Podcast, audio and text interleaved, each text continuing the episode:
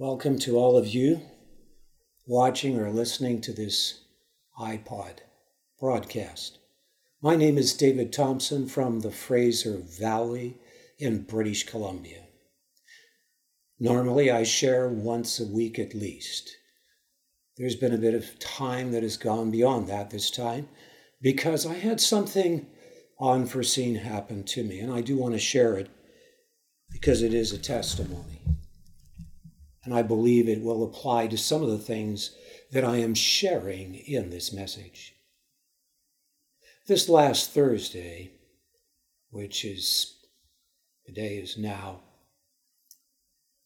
the um, Sunday, but this is two Thursdays ago. I started to feel unusual when I got out of the car first. I noticed my hands were a bit clammy and that I felt, felt lightheaded. Now, I normally don't feel like that. And then I thought, well, maybe I haven't had meat for about a month or so. I'll take two salmon cakes. So I had a good meal. But then when I went to bed later on, I don't know, might have been in bed for about one or two hours, I was suddenly hit with violent, sharp, stabbing pains in my stomach and my intestines that radiated also into my sexual organs. With nausea, with a terrible feeling, like I was going to die. I couldn't. The, the suffering was too great. I, I couldn't stay still. I was tossing and turning and folding over and because the pain was so great, these jabbing pains. And I cried unto God to have mercy on me. And the pain continued, but I cried unto God. But I decided I would just force myself to be still, even though I wanted to toss and turn because of the pain. And as I did, things began to stabilize. I still needed to vomit, but nothing came up, not the slightest thing, even though I'd only eaten not too long ago. I did a full heave of vomiting with not a single thing that came up. As things began to stabilize, I noticed there was pain on my right side. And I looked up various symptoms on the internet. I was convinced it was the norovirus because I didn't have taste. I had a semi fever, not a strong fever and no energy or desire to do things, and still wanting to vomit from time to time, but nothing coming up. Well, what bothered me is that as this went on for a few days, all the food I was eating was not coming out. It's, it's amazing that the day after this terrible experience, I went to the place where which is called Fitness World here. And I tried to do a workout, but I was way weaker. And it was very difficult to do that weightlifting workout. Well, when I went to the hospital, they thought I had appendicitis, and so they did a CT scan. And when the results came in, the two surgeons talked to me. One was mystified. He says, There's a strange series of events that has taken place here that's resulted in something on, that I need to talk to the other surgeon about. But he said, Your appendix is fine, it's just extended. Then, when the chief surgeon talked to me, they'd been discussing things, he said to me, He says, I don't know what you're taking, but whatever you're taking, keep taking it. Because your body did something amazing. He said it took all the poisons when your appendix burst and congealed them into a ball and made it into a hard mass. And I said to them, Well, if I can evade an operation, that would be great. And so they have decided to wait for about two weeks and do another CT scan and see what happens to this hard mass. And so I have been here and I am feeling better. There's been some time where there wasn't that much proper uh, stool coming out, but it has improved somewhat today. There was a time there I was thinking it's kind of strange. I'm eating a lot still, nothing's coming out. Is this another miracle? Like, where's the food going to? I don't feel bloated and I'm eating. But now the food's started to come out properly, and there's still some tendency for the stool to be somewhat liquid. But why am I sharing this? Well, it's a testimony of the healing, the mercy of God in my own life. One thing in my life that I recognize is that I've always been very disciplined, and I love to be disciplined in order to feel good. I live a life that is pure before God. I am I'm not into any unclean thoughts or habits. I walk a very pure life with God. I'm in love with the Lord. I spend a lot of time in prayer with Him each day. At least three hours, usually, unless unusual events transpire. So, why would God allow something to happen to His child or His son that was such a terrible experience that I should have died and I felt like I was dying? I believe one of the things God was chastising me for, and remember that no son is without chastisement, whereof all are partakers. And no chastisement, of course, is something that anyone wants to have. It's suffering. We're to arm ourselves with a mind to suffer. And the Word of God says that he that has suffered in the flesh has ceased from sin. Well, this was a terrible suffering in the flesh, and one thing it did is it made me aware that I shouldn't be so rigid in my discipline and focused on wanting to feel good with my health. I do somewhat of long workouts three days a week with the weightlifting, about two hours or more. Often because of talking to people and other things, it can be two and a half hours three times a week. The other two times, I just do some very effective aerobics within 20 minutes that are superior to a 10 kilometer run. But I believe God was dealing with that area in my life to bring me into a closer relationship of identity with Him and a flexibility where I don't get so set on the things of this life, even of feeling good. And there's nothing wrong with wanting to feel good and have good health. So that's one of the reasons why I have not given a message in some time. King David said, It is good for me that I have been chastened, that I may learn thy law. And we know that King David went through terrible trials.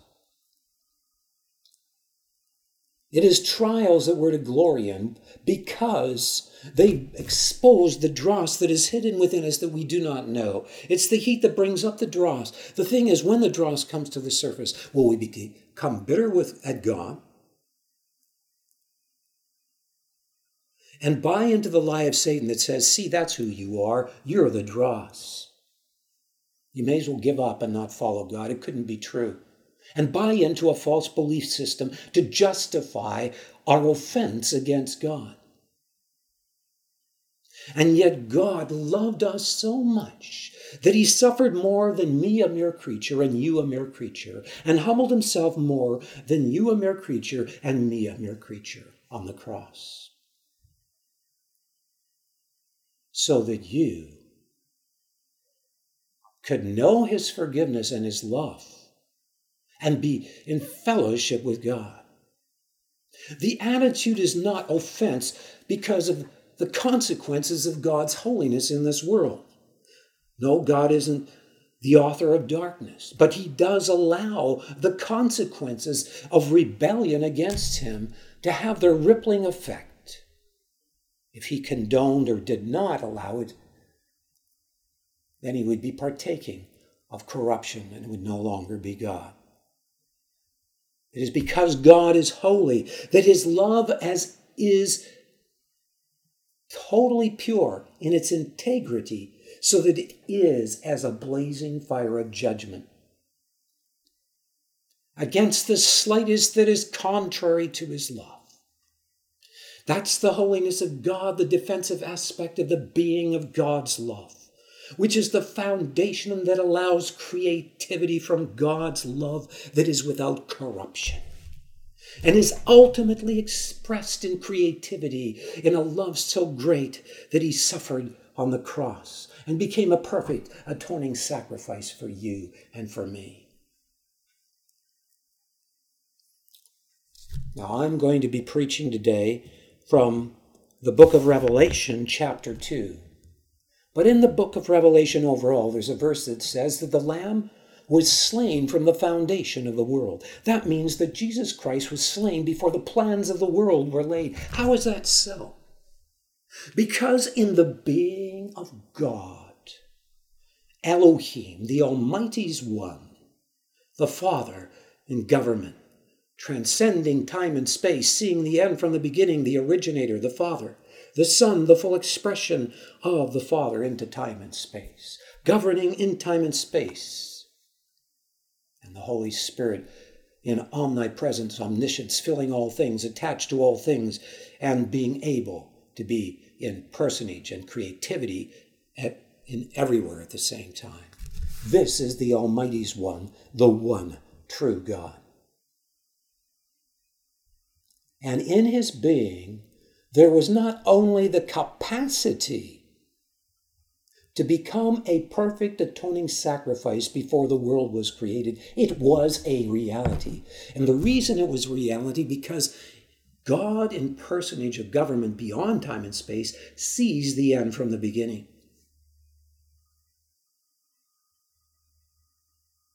And also, he in his being is expressed into time and space.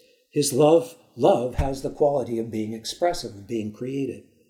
And so God was always expressing the reality of this love that is so pure that it can transcend the holiness of God that requires judgment with mercy by Him absorbing judgment upon Himself. It isn't in an animal, to represent man, and they knew it from the time of Adam and Eve. Yes, they were given an animal as an offering, and it was a symbol of God's forgiveness, and it did cleanse the physical body from sin. It could represent that, but it could not represent the soul and the spirit of man. Thus, they experienced the presence of God in communion with their soul and spirit before Christ died on the cross and indwelling their soul and spirit after. Now, I'm not into getting into all of this right now in depth. What I am sharing with you that's really awesome is that in the being of God, there was always a reality of his love being so great that he was a perfect atoning sacrifice. And Christ said, Whoever has been taught and learned of the Father comes to me. Because when you see in the Father the holiness of God, you cannot help but recognize in the Father also the greatness of His mercy, even if you don't fully understand it intellectually. It is subconsciously inlaid in our being that God must be innately good. Conscience always points towards what is good, and there is innate knowing within the being of man that is not necessarily grasped in the intellect. That the true God must be able to assure destiny and forgiveness. For if God could not create with purpose because he could not assure destiny for forgiveness, it would imply that he is less than perfect. But God is a quality of being that is the ultimate in trustworthiness. There cannot be anything more trustworthy. He is the ultimate in trustworthiness. And it is this quality of love that is so totally pure in holiness it will not tolerate the slightest that is contrary. Only that quality can contain unlimited power and life without corruption, without being corrupted by it, and is indicative that He is the very source of life. Life is held in this quality of love, which, on the negative side, side for illustration's sake, is the holiness of God, out of which springs the positive symbol, the symbol of the cross, which is the mercy of God, the grace of God. It was part of his being from before the worlds were created. And it was fully manifested in the full expression of himself into time and space in Jesus Christ on the cross. It should cause one's heart to just be in utter awe of who God is so that we are on our faces before Him with a broken and a contrite heart and with true tears from our heart, with thankfulness that He has forgiven us and that we can have a relationship of love with Him rather than being offended at the consequences of His holiness. For ultimately, He is the Creator and His ultimate intent is, intent is the highest good. Well, that's kind of a big introduction.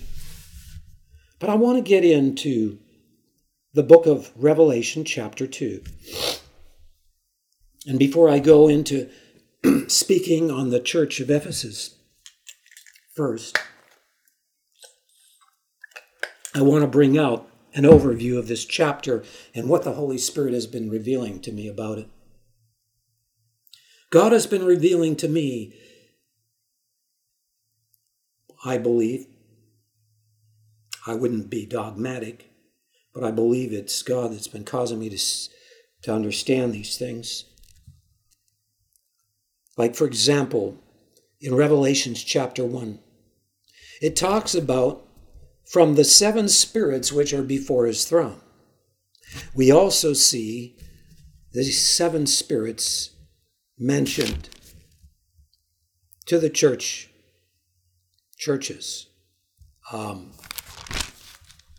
and for example, I'm going to go to uh, Revelations chapter 4, where it describes the seven spirits of God. Revelations chapter 4.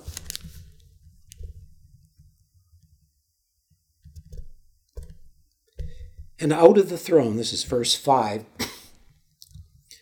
and out of the throne proceeded lightnings and thunderings and voices, and there were seven lamps of fire burning before the throne, which are the seven spirits of God. These are the seven perfections of the one true Spirit of God, just like the rainbow makes up the full spectrum of light, with seven aspects of light, ranging from purple to all the other colors. Purple being indicative of the fear of God. And so I want to mention to you what I believe these seven aspects of the perfection of the Spirit of God are. First, they are the spirit of the fear of the Lord. How is that a perfection of the Spirit of God, you ask?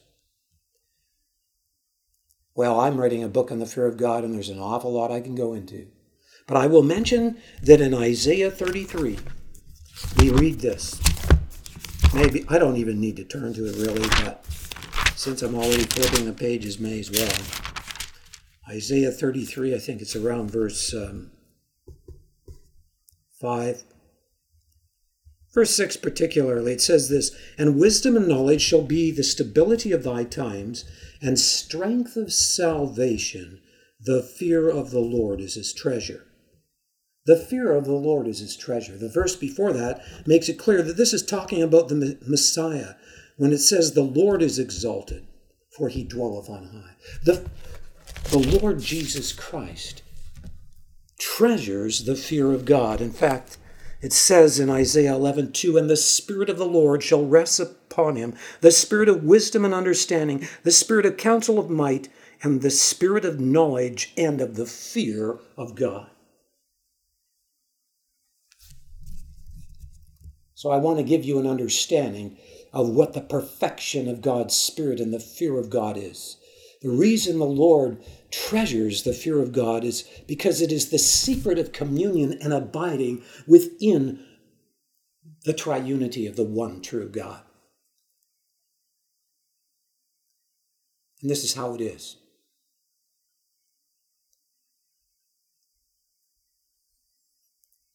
There's two aspects always to abiding this negative and positive I mentioned. On the holiness representing the negative, which is kind of like a symbol for foundation and also of cutting off all that is contrary to the perfection of God's love. Out of which springs the symbol of the cross or the positive symbol in electricity. And it is out of those two that there is the flow of electricity, as you know. And we know that what causes electricity to happen is that there's in the atoms, there's around the nucleus of the atoms the electrons that are spinning at high speeds, and forming a hard shell. But what breaks that hard shell is when those electrons are exposed to a negative and a positive. The hardness is broken and there's a flow of life. And this represents our heart in hardness. The only thing that can break the deception of pride and hardness in one's heart is the fear of God. Now, in God Himself, it is not different. It is different, obviously. He is not conscious of sin like we are, and of our unworthiness before God, and of how we are nothing apart from God. When Jesus Christ beholds the Father in fellowship, he sees in the Father the brightness of his glory and love. And he becomes so amazed at the beauty of this, for as King David said, One thing have I desired of the Lord, and that will I seek after, to behold the beauty of the Lord, and to inquire in his temple all the days of my life. Now, beauty comes out of wholeness, and wholeness comes out of holiness, because holiness is that quality of being that will not tolerate the slightest that is contrary to love. It is a blazing fire of judgment, of such pure love that it will not tolerate it. And out of the holiness, there is seen this wholeness, there is perceived this wholeness, there is experienced this wholeness.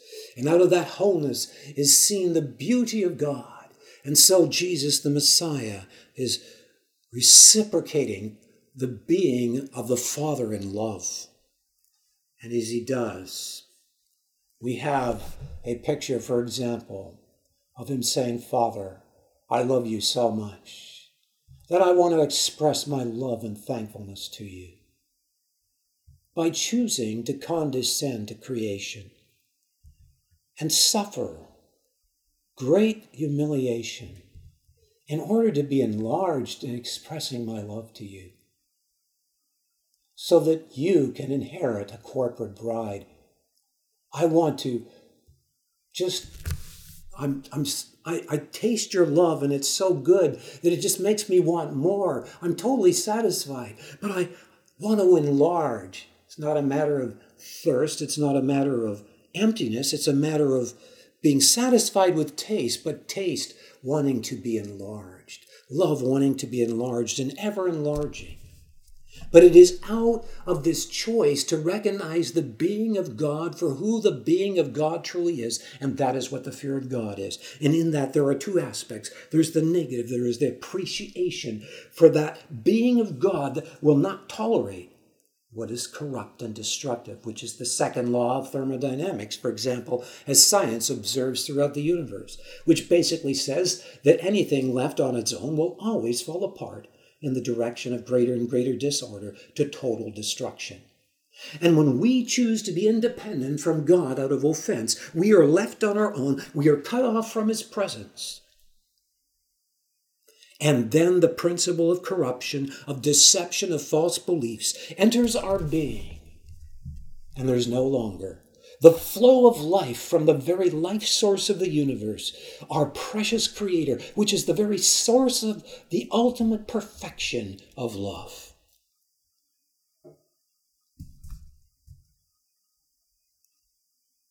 And so I've only got onto the first of the aspect of the perfection of the seven perfections of the Spirit of God, and that is the spirit of the fear of the Lord.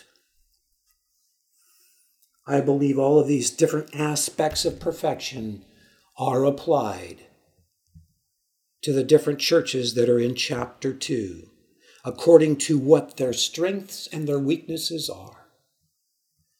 In fact, we read in chapter 5 this about these seven perfections of the Spirit of God. Chapter 5.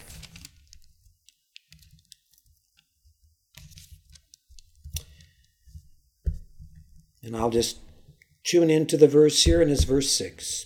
It says this And I beheld, and lo, in the midst of the throne and of the four beasts, And in the midst of the elders stood a lamb as it had been slain. Having seven horns and seven eyes, which are the seven spirits of God sent forth into all the earth. The Lord's eyes are going to and fro throughout the earth, searching for those whose heart is perfect towards Him in these seven aspects of perfection which are in the Spirit of God. And He is also, with the eyes of His Spirit as horns of authority to bring judgment, and also with grace in the eyes.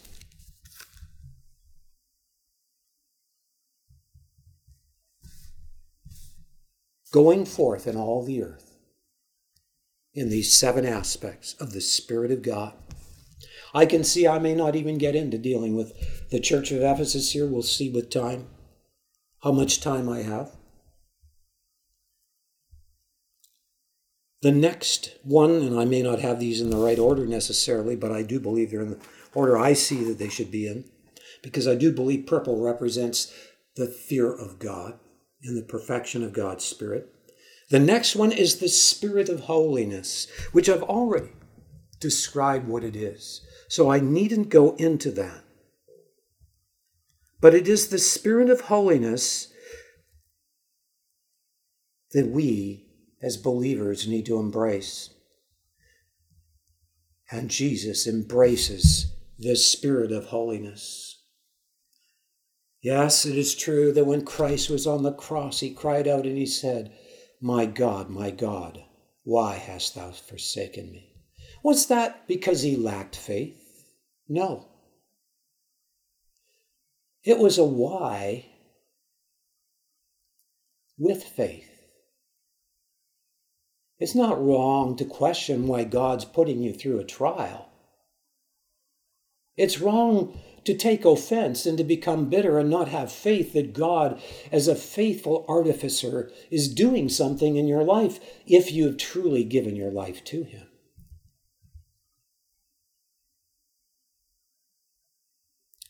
The Spirit of holiness.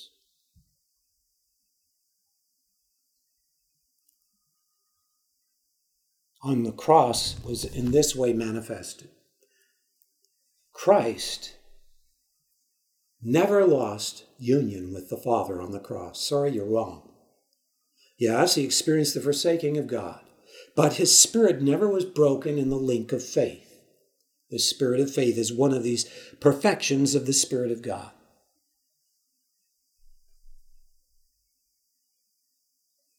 He was, in his soul and spirit, like an open hand, trusting the Father. In fact, he said, Into thy hands I commend my spirit. He did not become bitter or angry at God. It was hard to comprehend something like that, like it was when I was suffering and almost died recently. But he continued to say, Father, into thy hands commend, I commend my spirit. And so his spirit of faith was in a state of selfless trust where there was no corruption. It was a state of holiness because anything less would be a lack of purity. It would, it would allow for corruption. And so we read in Romans 1 4 that Jesus Christ was raised from the dead by the Spirit of holiness. It was because his Spirit was in a state of total purity before the Father, in union by faith in the Father, that the Father's life flowed into him, conquering death and raising him from the dead. And there's the Spirit of grace, which I believe applies to the Laodicean church, and I'm not going into that right now, of course. The Spirit of grace is another way of describing mercy. Mercy comes out of the holiness of God. I mentioned that from the holiness of God, which is the foundation represented in the negative symbol, springs forth the cross, the, the greatest positive you could possibly know. That you can have destiny, that you can have purpose, that you can have forgiveness, because God loved you so much. He suffered more than you have ever suffered in your life. And He's the Creator. And how is it that people can hold grudges against others and hold offense against others? Christ said that if you do not forgive men their trespasses, I also will not forgive you. There have been many, and you can watch on my website at loverealized.com or ultimatemeaning.com, people that have died and saw hell. And they saw believers there, including pastors, that were in hell because they refused to forgive people.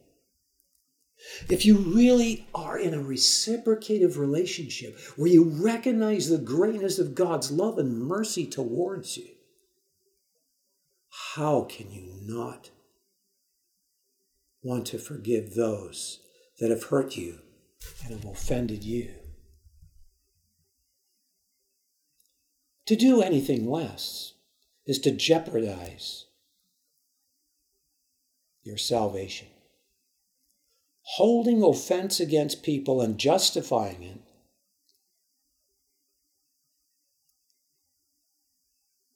through saying all kinds of things the answer is to be like Christ. What did Christ do?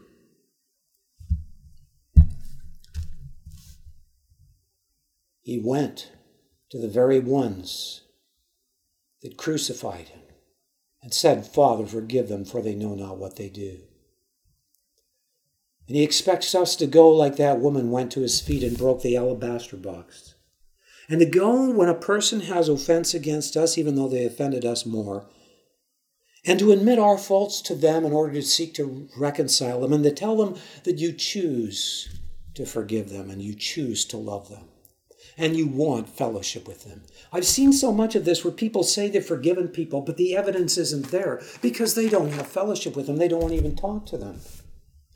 If we walk in the light as He is in the light, we have fellowship one with another, and the blood of Jesus Christ cleanses us from all sin. But if we're holding offense, and we cannot conquer that offense out of the grace of God in our lives, then we're putting ourselves in a situation of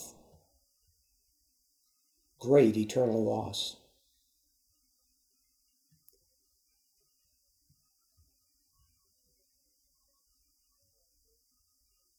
The main reason that churches have so much divorce in them is because of the hardness that is in their hearts, because of loves of the world that have hardened their heart. There is an adultery towards the loves of this life that creates a hardness that causes divorce.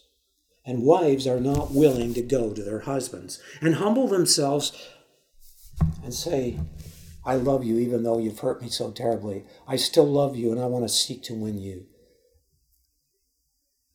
I will never forget the woman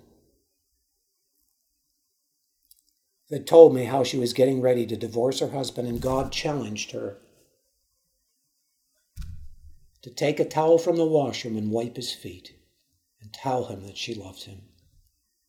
And she resisted for some time, but she finally decided to do it, but do it. And her husband said, No, no, don't do it. And he broke down in tears, and she broke down in tears. And they were reconciled, and their marriage has been good ever since. God's wanting to bring that back into the body of Christ. And it will come when we turn back to the genuine fear of God that bursts a recognition of the greatness of God's holiness and out of that of the greatness of His mercy to us, that we would show mercy to others, that we would show grace to others.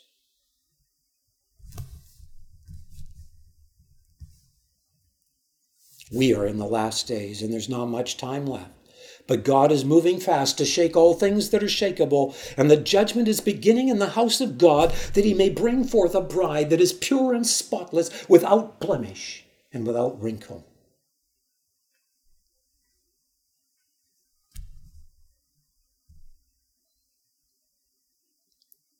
It means that we let go of the control. We repent of being denominational and not receiving others as Christ received us.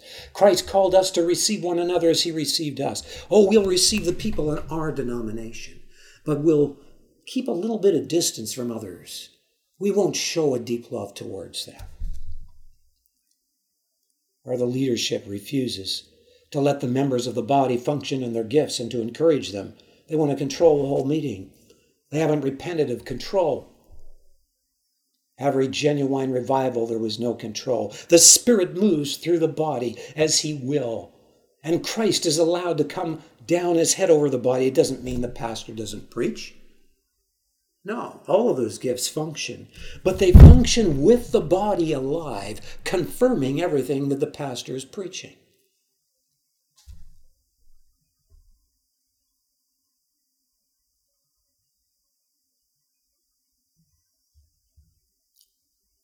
God's calling us to love one another as Christ loved us and to show the mercy that He's shown to us.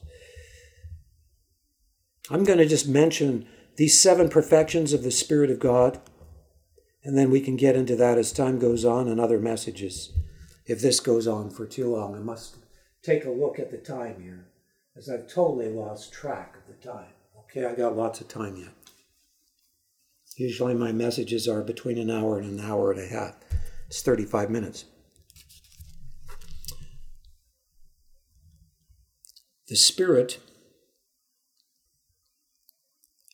of grace related to the Laodicean church, the Spirit of love related to the church of Philadelphia, the Spirit of faith related to the church of Smyrna, the Spirit of oneness related to the church of, pardon me, of Ephesus. I'm still suffering a bit from this poison that's in my body that it's taken a lot of energy out of me.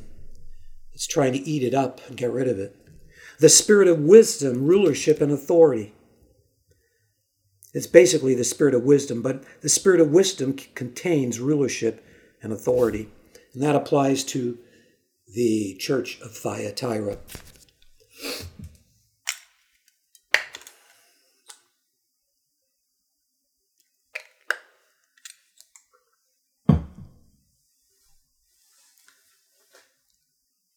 I think the best way to go through and explain these different perfections of the Spirit of God is probably just as I begin to share on the churches to um, apply that. So I'm going to read firstly about the church of Ephesus. That's the first church. Unto the angel of the church of Ephesus write, These things saith he that holdeth the seven stars in his right hand who walketh in the midst of the seven golden candlesticks. I know thy works, and thy labor, and thy patience, and how thou canst not bear them which are evil. And thou hast tried them which say they are apostles and are not, and hast found them liars. And hast borne and hast patience, and for my name's sake hast labored and hast not fainted. Nevertheless, I have somewhat against thee, because thou hast left thy first love. Remember therefore from whence thou art fallen, and repent and do the first works. Or else I will come unto thee quickly, and will remove thy candlestick out of his place, except thou repent. But this thou hast, that thou hatest the deeds of the Nicolaitans which I also hate. He that hath an ear, let him hear what the Spirit saith unto the churches. To him that overcometh will I give to eat of the tree of life, which is in the midst of the paradise of God.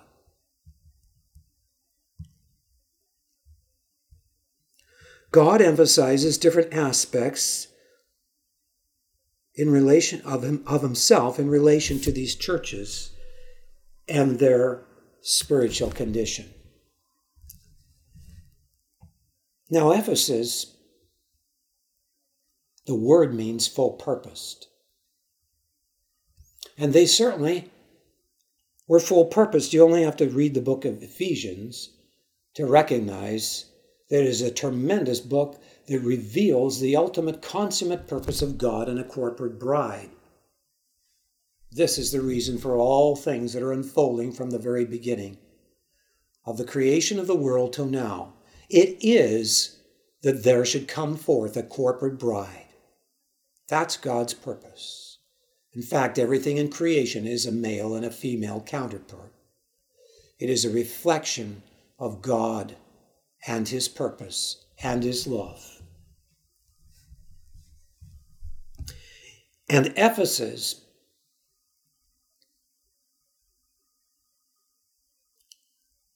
they are addressed by emphasizing that he walks in the midst of the seven golden candlesticks. And I believe what God is saying there to Ephesus is that I'm walking in the midst of the churches and I'm walking in your midst and you don't even recognize me. You're so filled with your religious activity and getting things just right and doing all these things to please me They're merely performance, but are not coming out of relationship with me. You've lost your oneness with me.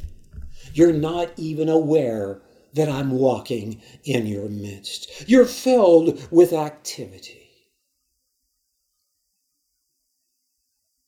Many churches today, they start the church service with the typical songs. And, all, and I've been in so many, they sing the same songs over and over again. And it's the same pattern. Everyone's jumping in joy first. And there's all these joy, joy songs, and then maybe some more reverent songs, and so on. There's no set pattern with God. It's a matter of us being sensitive to the moving and the leading of the Spirit, and especially the leadership. And many of these what they need to do, really. They're always complaining or concerned that there's hardly any people coming to the prayer meeting. And I don't think the answer is to try to get people out to the little prayer meeting. The answer is to make your church service a prayer meeting where you learn to have reverence and awe before who God is, where you learn to enter into that deep abiding that comes out of choosing to recognize God for who He is, not merely from the intellect, but from the deep turning of the heart. That means that we are in utter awe of who God is. We become sensitive to who's who who we are before. If you think heaven's going to come down when we're insensitive to who we are before, you're wrong. There's also an insensitivity to many other people when you got people jumping around with joy, joy, joy bell kind of singing. And there's people there that are coming that are so filled with trials and suffering that they can hardly bear it. And we should be sensitive to them too. So we start in humility before God. We make his house a house of prayer where we learn to circumcise our heart, to turn from the depths of our heart before Him. And out of that deep turning or rending of the heart, the veil is undone. And we begin to see with the eye of our heart the awesomeness of who God is, the glory of who God is. And the more we see that, the more we can't hold our mouth. We get to a point where we just want to praise Him. And it comes forth out of a pure heart, then, in a beautiful song that can edify others, or, or a tongue, or a prophetic word. We get caught up with the awe of who God is. And out of great humility and reverence, we come forth in jubilation and liberty that isn't insensitive and mere emotional hype.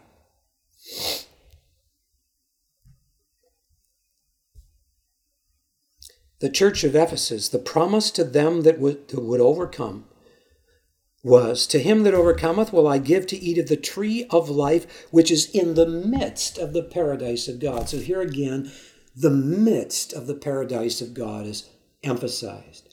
They could be, as an overcomer, if they overcome and learn to be sensitive to God, so that they do not just have a bunch of works and activity without relationship with God. If they learn to overcome and have the sensitivity, they will know the very life source of God and be in the very midst of it. There's nothing more fulfilling than, than the tree of life, being able to partake of it, to be in the very midst of where the tree of life is, which is representative of Jesus Christ and the Holy Spirit of God, which flows as a river around that tree and out of that tree from the throne of grace.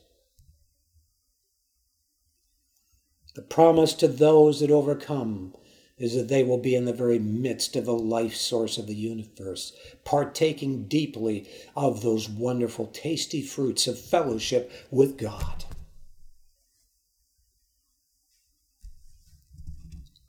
The church of Ephesus was once a prosperous, deep harbor city.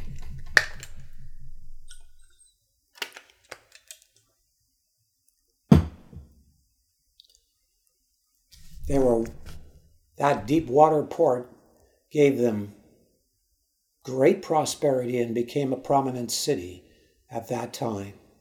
But as time went on, there was erosion because they were cutting down all the trees from the hills, and it filled up that deep harbor and made it shallow.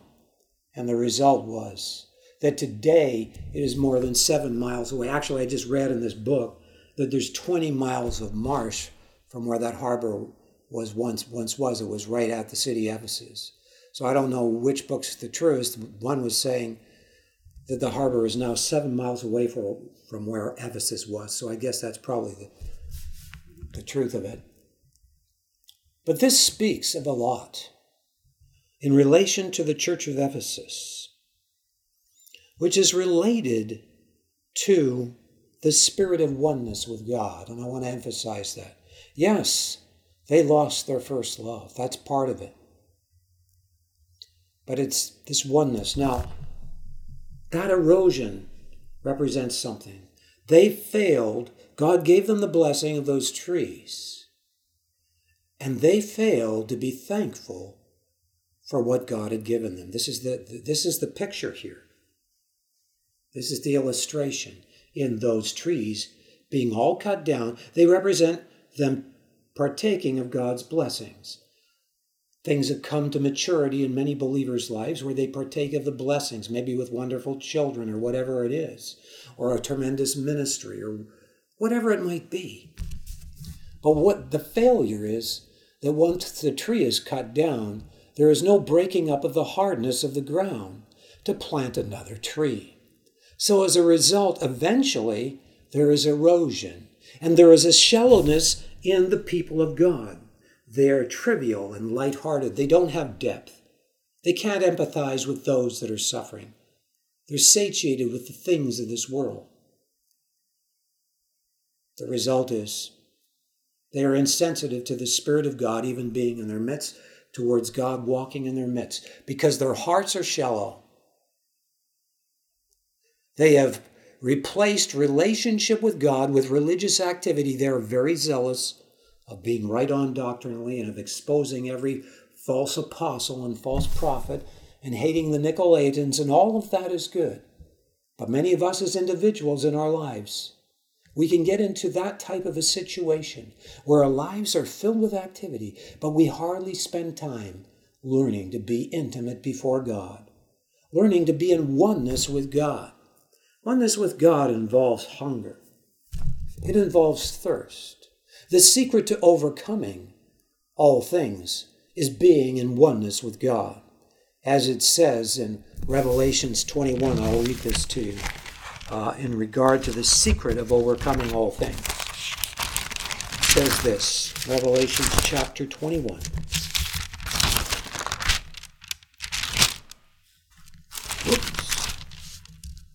Says, verse 6 And he said unto me, It is done. I am Alpha and Omega, the beginning and the end. I will give unto him that is athirst of the fountain of the water of life freely. The condition is that the person must be athirst. And then after that, he says, He that overcometh shall inherit all things, and I will be his God, and he shall be my son. What quenches our thirst for relationship, for oneness with God, for fellowship with God, is the cares of this life. It can be even religious activity, doing all kinds of good works for God, but not seeking God in our heart, not seeking to have time alone with Him, where we enter into a vital relationship with Him. The secret to overcoming is to not allow thirst to be quenched by the cares of this life. That motivates us to seek God. And seeking God brings us into a place of oneness where there's breakthrough, where we experience a deep, abiding fellowship with God.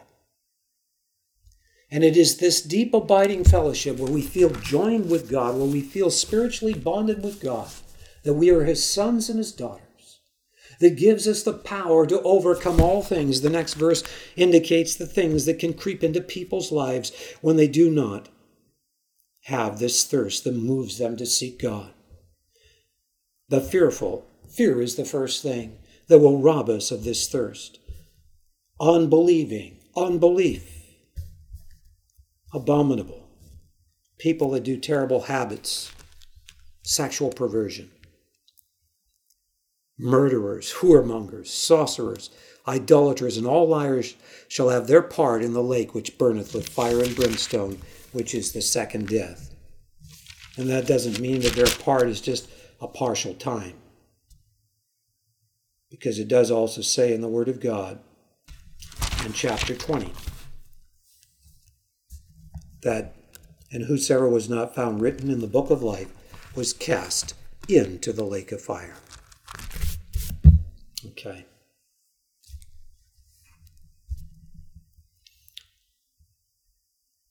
God is saying through the church of Ephesus to have that perfection of oneness with God, of deep fellowship with God, to feed the thirst by dividing yourself from the world and not seeking to be like the world or seeking to find your fulfillment in the temporal things of this world. Does that mean that we cannot enjoy the things that God's created? Of course not.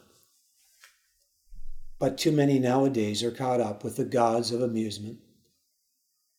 Sports is a big idol in many people's lives. They spend hours watching it. They don't spend time seeking God, and yet they come to church and they think God's accepting them and don't recognize the hardness that is formed in their own hearts. The sin of Sodom and Gomorrah was pride, abundance of bread, and idleness. And if it isn't idleness to be spending hours and hours on amusements that have no purpose, what is it? The Word of God commands us to redeem the time because the days are evil. And we are living in an urgent hour when judgment is soon coming upon the face of all the earth. I will leave that for the book of, for the church of Ephesus, which is an emphasis on the oneness, the spirit of oneness, the perfection of the spirit of oneness.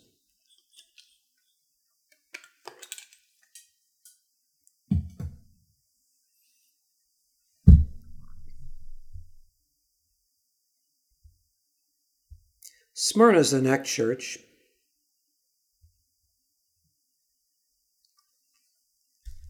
Maybe we can do that. I'm just going to look at the time. Yeah. Smyrna. Smyrna.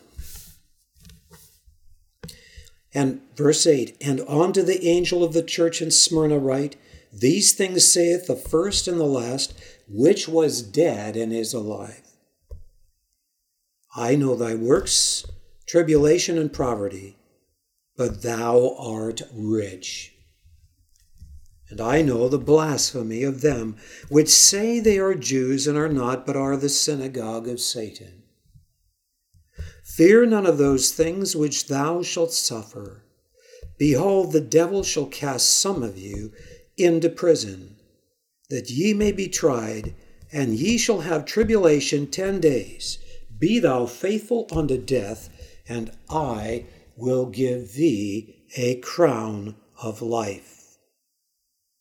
He that hath an ear, let him hear what the Spirit saith unto the churches. He that overcometh shall not be hurt of the second death. Smyrna means myrrh or perfumed oil. Now, the secret to overcoming is to not fear suffering and death, to choose to not fear it. I'm going to just read what I summarized on Smyrna before I begin sharing it because all of this is very ad lib that I'm doing, and these notes were taken a while back now. Um, so, the secret to overcoming suffering and death is to choose not to fear what we will suffer by recognizing that we can trust God to give us the strength to come through persecution, torture, and death in faithful union with Jesus Christ. These refuse to bow to the Antichrist system in place of the truth, and will be in the first resurrection as mentioned in Revelations 24, verse 4 to 6, which says, And I saw thrones and they that sat upon them, and judgment was given unto them. And I saw the souls of them that were beheaded for the witness of Jesus and for the word of God, and which had not worshipped the beast, neither his image, neither received his mark in it upon their foreheads or in their hands, and they lived and reigned with Christ a thousand years. But the rest of the dead lived not again until the thousand years were finished. This is the first resurrection. Blessed and holy is he that hath part in the first resurrection. On such the second death hath no power, but they shall be priests of God and of Christ, and shall reign with him a thousand years. Smyrna highlights the perfection of God's Holy Spirit of faith that fearlessly trusts God in the face of death itself. Now, myrrh is an ointment that when it's put with other ointments, augments them. When we experience trials like I did in my life, if we have our faith in God through it, though we don't understand it, I certainly couldn't comprehend it with my natural mind. The suffering was too great. But remember this that the sufferings of this present time are not worthy to be compared to the glory that shall be revealed within us. The sufferings of this present time work in us a far more greater, eternal, everlasting weight of glory.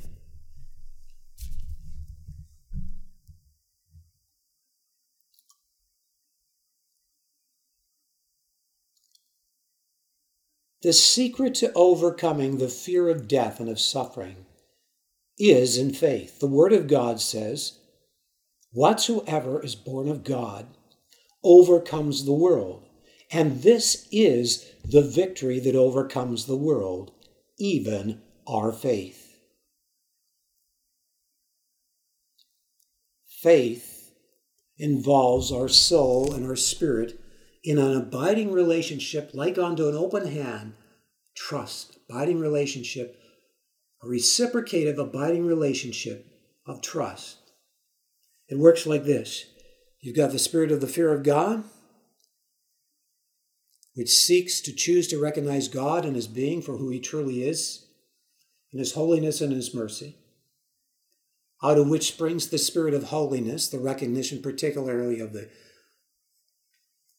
purity of God's love and judgment and totally delighting in that and the beauty that comes out of it. Out of which springs the recognition of the greatness of God's mercy and in that the greatness of his love to us personally. That he could suffer so much for us that we could be reconciled to him. And then out of that springs the response of faith. The Word of God says in Galatians that faith works by love. It is the revelation to us personally of God's love, which is in the revelation of His mercy, the Spirit of mercy or the Spirit of grace, which issues out of recognizing the holiness of God. It is that that brings a reciprocative faith to trust Him. What does the Word of God say in John? I believe it's chapter 4. It says, Perfect love casts out fear, because fear has torment. He that has torment has not been made perfect in love. That's not exactly the way it says it. I should probably turn to it. I did memorize First John at one time, but that's a long time ago. Perfect love casts out fear.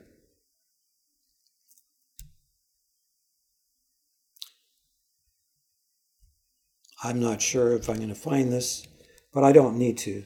I just want to emphasize the part that says perfect love casts out fear. Fear is basically a consciousness of loss to one's soul and spirit that causes uptightness. It is a consciousness of loss. And what overcomes it is perfect love. It is comprehending the love of God that our spirit can respond with this faith that trusts in this love that's so perfect that if He already forgave us so much, surely how much more will He bring us through whatever there is to fulfill His purpose because of how great His love is for us? It is recognizing by faith that God is in control and that our completeness is not in ourselves, it is in God. It is in our union with God, our fellowship with God, that we have our completeness. So now there's no consciousness of loss because we know how, no matter how great the suffering is we face, God can cause it to be enough that we can endure it. He can cause us also to even not feel it if He wants to. And that often did happen to the martyrs that were burned at the stake. One of them put his finger through the candle and he said, How possibly, God, am I going to be burned at the stake when I'm afraid to put my finger through this little candle the night before? And yet, when he came, because of his faith in the Lord, to be burned at the stake, because he believed in the Word of God and wanted to read it and so on, these are true records. He went up in flames with great praise while he was being burned alive. With stakes all around him aflame, he went up in flames. And there was no indication there that he was overcome with fear. Rather, the opposite. His hands were filled with praise, glorifying God. It reminds me of the angel that appeared to one of the people in the pre Christ scriptures. And after they give him food to eat, he walks onto the flames and goes up in the flames onto God. It is wonderful that we can be a love offering unto God. I had the experience in 1975 of the only powerful vision I've had in my life, and I'm not going to share it, but one part of the vision, I saw myself being offered up in flames unto God, being burned at the stake. And as I was being offered up, it was such a rapturous experience that I was filled with laughter, for I knew I had consummated my expression of love unto God and was received into the kingdom of His great love. I will never forget that experience does that mean I'm going to be burned at the stake? I don't think so. God knows, it's whatever He has. But here's the thing I want to emphasize is that when we have that kind of faith in God, there is a consciousness of completeness that replaces the consciousness of loss because we find our identity in the very source of love and of life. It is God's love that contains unlimited life and power in this state that is like a negative and positive that generates light and life. And in him is no darkness, but total light. There's no corruption. And God's love allows us to be filled with the boldness of His Spirit. Not to trust in our own ability to face these things, but to recognize that our trust is in Him to give us the strength to go through all these things. We recognize in ourselves we could never go through these things. But we recognize the greatness of God's love and His mercy. He's just wanting us to trust Him. Because through it, we will be conformed to the likeness of His image of love in a far greater measure, resulting in a far greater and glorious resurrection forever and ever with Him.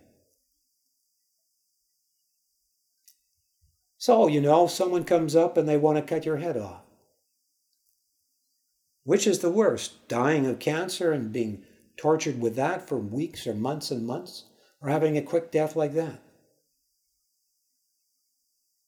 Can God give you the strength to face those things fearlessly and say to the one that's doing that, I choose to believe God that you will repent and that and, and I choose to forgive you.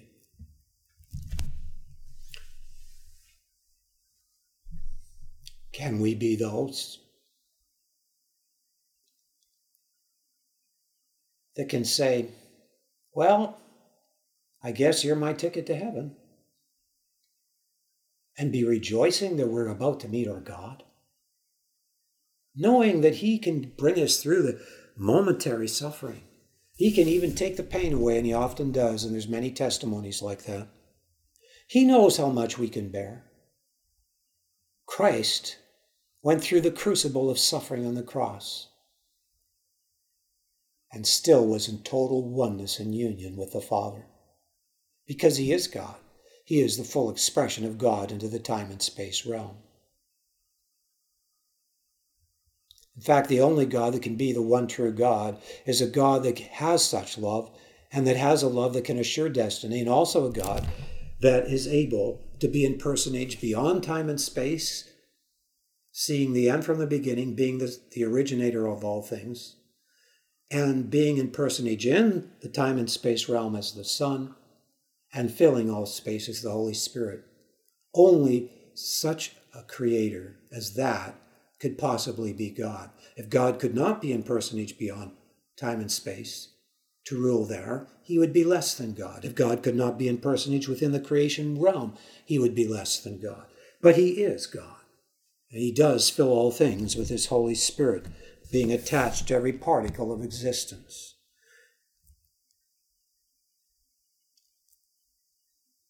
God wants us to know a relationship with him where we are complete in him, where we're not like Adam and Eve trying to fill the void in our life with the things of this world, trying to be acceptable before God by putting on these fig leaves?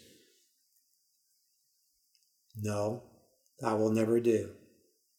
But coming to the place where we don't run from God, but we face who He is in His glory, and we admit our sin and humble ourselves and allow Him to put on the atoning garments that were done to Adam and Eve animals were killed, representing the atoning work of God, so that they could be covered from their shame. So much for the church of Smyrna. God can give us a boldness and a fearlessness. Paul said, Death works in us that life might work in you. He said that we were put through so many trials that we despaired of life itself. But the purpose of it was that we wouldn't trust in ourselves, but in God that raises the dead. So the secret of the spirit of perfection and faith is trusting God in the face of death itself, in the face of the greatest, greatest contradictions, like Christ on the cross. We continue to be in a state of selfless trust, knowing that in the end, the Creator has a good purpose in mind.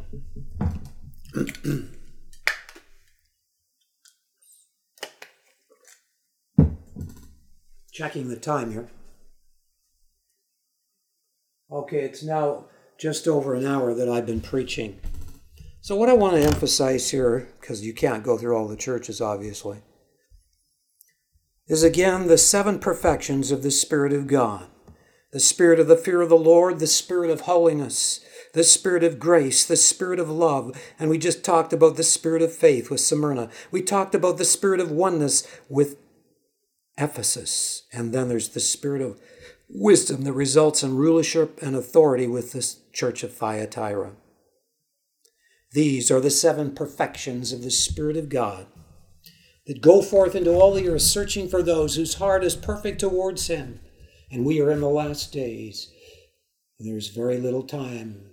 If you're not up on what's happening in the news, you better wake up because the hour is urgent. Just watch Glenn Beck, for example some of the documentaries they've come out with. They have very good documentaries. They're all founded in good fact. They don't put things up that they can't back up with fact. Look, it's happening in Russia. The generals, the general that's behind Putin, he would attack the United States right away with atomic cruise missiles. Then what? If whole cities on both coasts are gone, then what will you do? Will you still trust in God that He can bring you through and you find yourself being chased and persecuted by the Russians and the Chinese? Will you still put your trust in God to bring you through victoriously for His purpose? Yes, you can. Yes, you can. God bless you for listening to this message. Pray for me that I'll receive the healing I need for this mass that is accumulated that seems to be shrinking to totally go so that I have more energy. And also for financial support and so on, so I can do more for the Lord. I'm limited right now by circumstances financially as well, but I do my best to give what I can to serve the body of Christ around the world. God bless you all. Thank you.